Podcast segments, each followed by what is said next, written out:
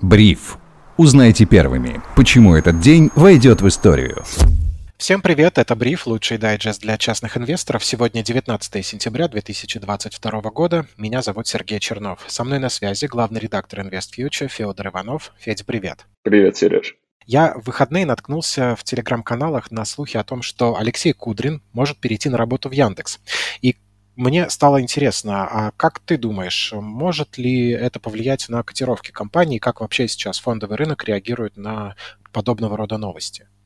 Слушай, да вроде уже повлияло, но эм, мне кажется, то, что такая история вряд ли случится, потому что, во-первых, уже Песков опроверг эту историю, говорит о том, что ничего подобного не было. Во-вторых, наверное, это какой-то от очень открытый ход по, я не знаю, как сказать, внедрению правительства в частную компанию, так или иначе, которая работает в России и является одним, наверное, одним из крупнейших, либо самым крупнейшим IT-игроком. Поэтому э, такое я могу, кстати, представить в текущих условиях, что возможно, но э, мне кажется, э, это было бы сделано по-другому, не через э, в любом случае такой источник, э, как э, Медуза, который признан иностранным агентом России. Э, наверное, это было бы провернуто э, через какие-то более э, быстрые и э, спокойные механизмы. Ну, мне так кажется, да. То есть а сейчас это действительно как-то выглядит как... Знаешь, история была с, вот, с уходом Эльвиры Набиулиной с поста главы Центрального банка. Да, помню, помню. Которую тогда форсили очень сильно, да. Мне кажется, вот прям очень похожая история, когда, ну, что-то реально может быть, но вряд ли оно так случится. И тут точно такая же история, тем более, что уже официальное опровержение вышло. Ну вот, недолго в светских салонах Москвы а, обсуждали всю эту историю. Я, честно говоря, не слышал еще опровержений, но тебе, конечно, верю. Окей, как всегда, не верь всему, что есть в интернете. От светских к чуть более практичным. Биткоин тут обновил минимум за три месяца. Сегодня утром криптовалюта за 5 часов потеряла в цене почти тысячу долларов. Для биткоина такие американские горки не в новинку. Но снижение продолжает общий негативный тренд, и это заставляет напрячься.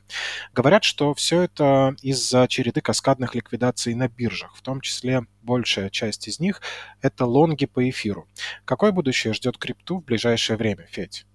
Смотри, э, будущее крипту в ближайшее время ждет незавидное. И здесь, конечно, мы не берем, может быть, какие-то отдельные проекты, которые могут выстрелить. Я не говорю, что это будет криптозима, то, что биткоин опустится до 3000 долларов. Но э, я объясню очень простую логику. Крипта – это высокорискованный актив. Э, ну, то есть очень высокорискованный, то есть есть акции высокорискованные, есть крипта очень высокорискованный актив. Есть другая категория активов, это активы с низким риском, ну, условные облигации и депозиты.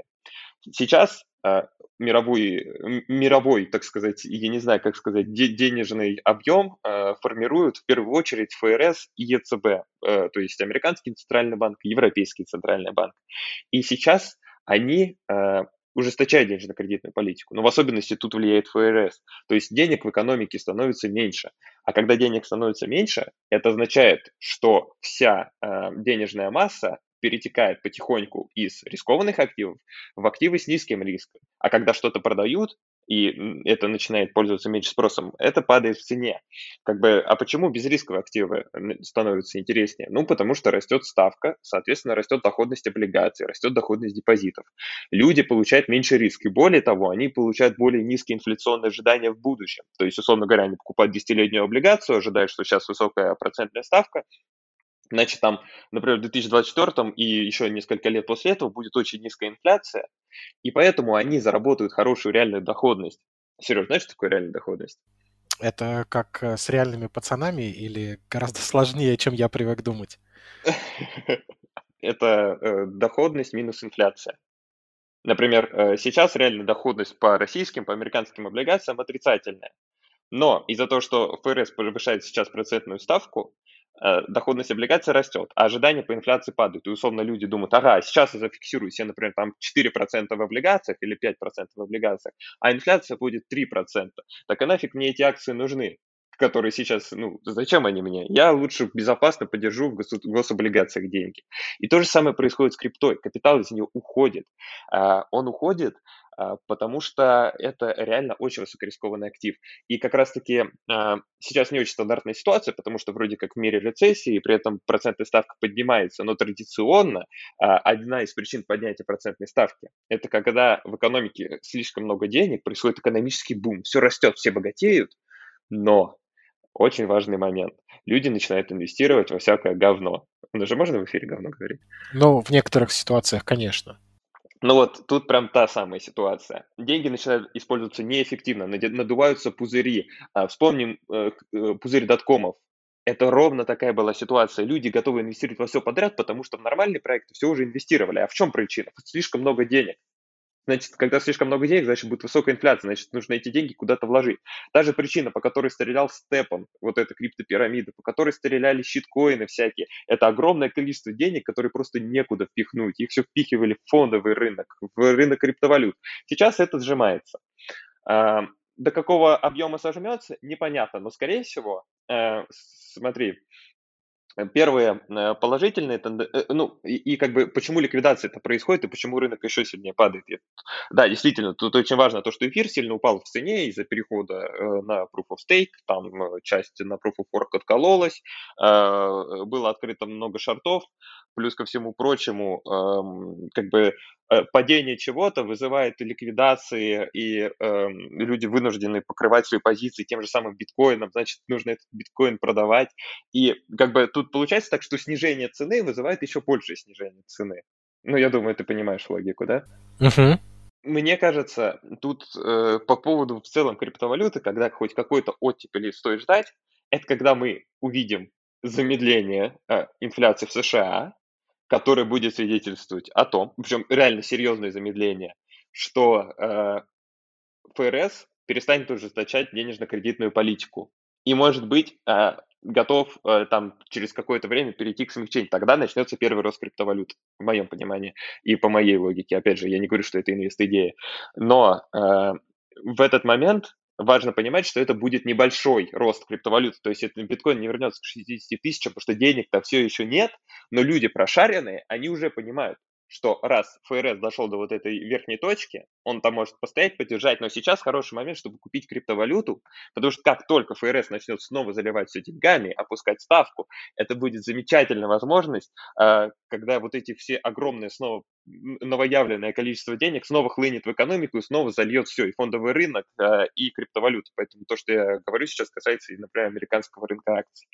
Это такая довольно простая логика, то есть она схожа с тем, что почему, когда высокая инфляция и низкая процентная ставка, не стоит покупать облигации. Вот тут ровно такая же логика, то есть э, это рабочая история. Естественно, она э, работает не с вероятностью там 100%, но она ну, реально, э, как и показывает история, и в целом то, как работает финансовый рынок, оно так и движется. Вот э, именно капитал, он показывает такие движения. Поэтому в ближайшее время, пока мы видим и плохие данные по инфляции, и э, огромные ликвидации, которые связаны с падением цены и ужесточением денежно-кредитной политики, сжимание денежной массы, мы не увидим реального роста криптовалюты. То есть могут быть какие-то только локальные отскоки. Очень мне нравится, конечно, эта метафора с тем, когда все затопят деньгами. С нетерпением ожидаю цунами из денег и, надеюсь, нашу деревушку тоже накроет приличной такой волной из любой валюты. Но то, что денег нет, это действительно так. Здесь э, сегодня это продемонстрировали и застройщики. Например, Эталон отчитался за первое полугодие текущего года и прибыль увеличилась в 9 раз, однако выручка упала на 18%. Да тут еще Центробанк собрался ужесточить регулирование выдачи ипотеки с низким первоначальным взносом на первичном рынке жилья, и ограничения вступят в силу 1 декабря. Вслед за этим в акциях застройщиков начались распродажи. Про рынок недвижимости мы сегодня на YouTube выпустили видео с разбором ситуации. Смотрите его на канале Invest Future. А, видео собрало массу комментариев. Мне понравилось несколько. Я зачитаю один из них. Люди приходят домой, чтобы поспать, а уходят, чтобы оплатить ипотеку. А спят они, потому что нужно работать, а работают, чтобы оплатить место для сна. Мне кажется, люди начинают по-иному смотреть на ипотеку, на недвижимость, начинает меняться отношение в целом к этому жизненному вопросу. Что ты думаешь сейчас о состоянии рынка недвижимости, Федь? Как тебе кажется, куда может повернуться история? ты так назвал этот депрессивный цикл капиталистической жизни обычного человека. То, что захотелось прям вернуться к какому-нибудь собирательству и охоте, там, жить на собственном производстве, не знать, что такое разделение труда. Хижина в лесу, наш выбор, мы это обсуждали. Слушай, касательно рынка недвижимости, на самом деле застройщики, правда, в очень непростой ситуации. С одной стороны, у них э, высокое инфляционное давление, то есть э, материалы дорожают, логистические цепочки нарушены, а рабочая сила, ну, в России она не сильно дорожает, но тем не менее, в любом случае, из-за инфляции у людей повышаются там ожидания по заработной плате. Ох, бедные застройщики, бедные, ну, бедные. Ну, ну, продолжай. Правда бедные, потому что а, с другой стороны, они сталкиваются с нефатальным на данный момент, это тоже важно отметить, но снижением спроса, э, ради которого, э, э, из-за которого они прибегают к разным инструментам, вроде той же самой супер-мега-льготной ипотеки под 0,1%. Вот. Как правильно заметили у нас, кстати, в комментариях, такие ипотеки действительно бывают выгоднее, чем ипотека в банке, но сейчас и Центральный банк хочет историю гораздо сильнее контролировать с тем, чтобы не вводили в заблуждение, не писали, что это ипотека от застройщика, потому что она не от застройщика. А, то, что, ну, там как бы просто э, дело в том, что есть действительно большая переплата, но а, если брать ипотеку на очень долгий срок, и не под низкий процент, э, то она, разумеется, окупится, условно говоря, вот это повышение цен.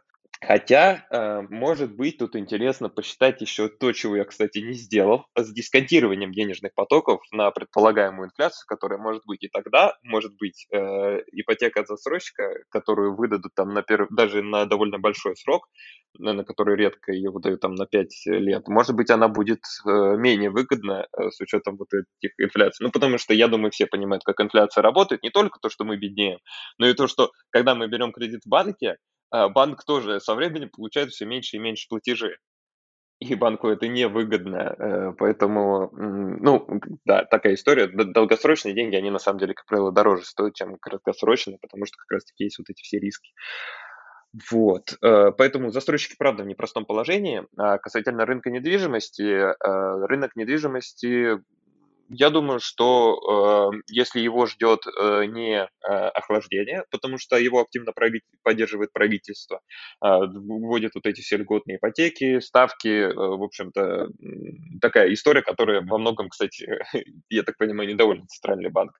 Э, в любом случае, рынок недвижимости сейчас явно не может продемонстрировать бурный рост, потому что он физически на это не способен. Цены на недвижимость и так очень высокие. Э, люди берут квартиры только под льготные ипотеки. Обычный человек не может позволить себе квартиру, ну вот серьезно. Там, я вот просто живу в Москве, а, как бы квартиры, э, однушки, там, э, апартаменты 30-квадратные стоят э, там по 10-12 миллионов. Как много людей, даже зарабатывающие, это очень хорошо, по-моему, на Тиков Journal, да, была такая забавная статья, там Типа называется «Как э, заработать э, на квартиру в Москве зарплатой 150-200 тысяч рублей». Там человек нажимает, и, и, и там просто никак. Вот и похожая история. То есть только э, вот эта кредитная кабала, в которую люди вынуждены вступать. И я думаю, что с учетом падения реальных доходов населения, с учетом инфляции, надвигающегося так или иначе экономического кризиса, а, возможной безработицы, которая в ближайшее время а, так или иначе, с которой мы столкнемся, э, даже вот Эльвира Набиулина на э, заседании Центрального банка на пресс-конференции сказала о том, что нас ждет структурная безработица. Э, скорее всего, структурная безработица реально будет, это нужно понимать. Это люди, которые в том числе собирались купить квартиру, либо уже купили квартиру, квартиру э, и не смогут за нее платить, а вот мы с таким 100% столкнемся, и цены на недвижимость явно не будут расти из-за вот этих э, всех мной вышеперечисленных факторов. А структурная, она в чем ее особенность? Структурная безработица? Структурная безработица, она связана не с экономическими циклами. Структурная безработица связана с изменениями в экономике. Хороший пример, самый банальный структурной безработицы, это когда, э, допустим, изобрели компьютеры, все начали печатать на компьютерах, представляешь, сколько людей, которые печатали на машинках, попали в историю со структурной безработицей? Вот э, это отличный пример. То есть ты становишься не нужен просто как кадр, потому что, ну, в нашей стране это, конечно, связано не с технологическим прогрессом, а это связано скорее с изменением в экономике, как сама Эльвира Набиулина тоже называет, структурной трансформацией.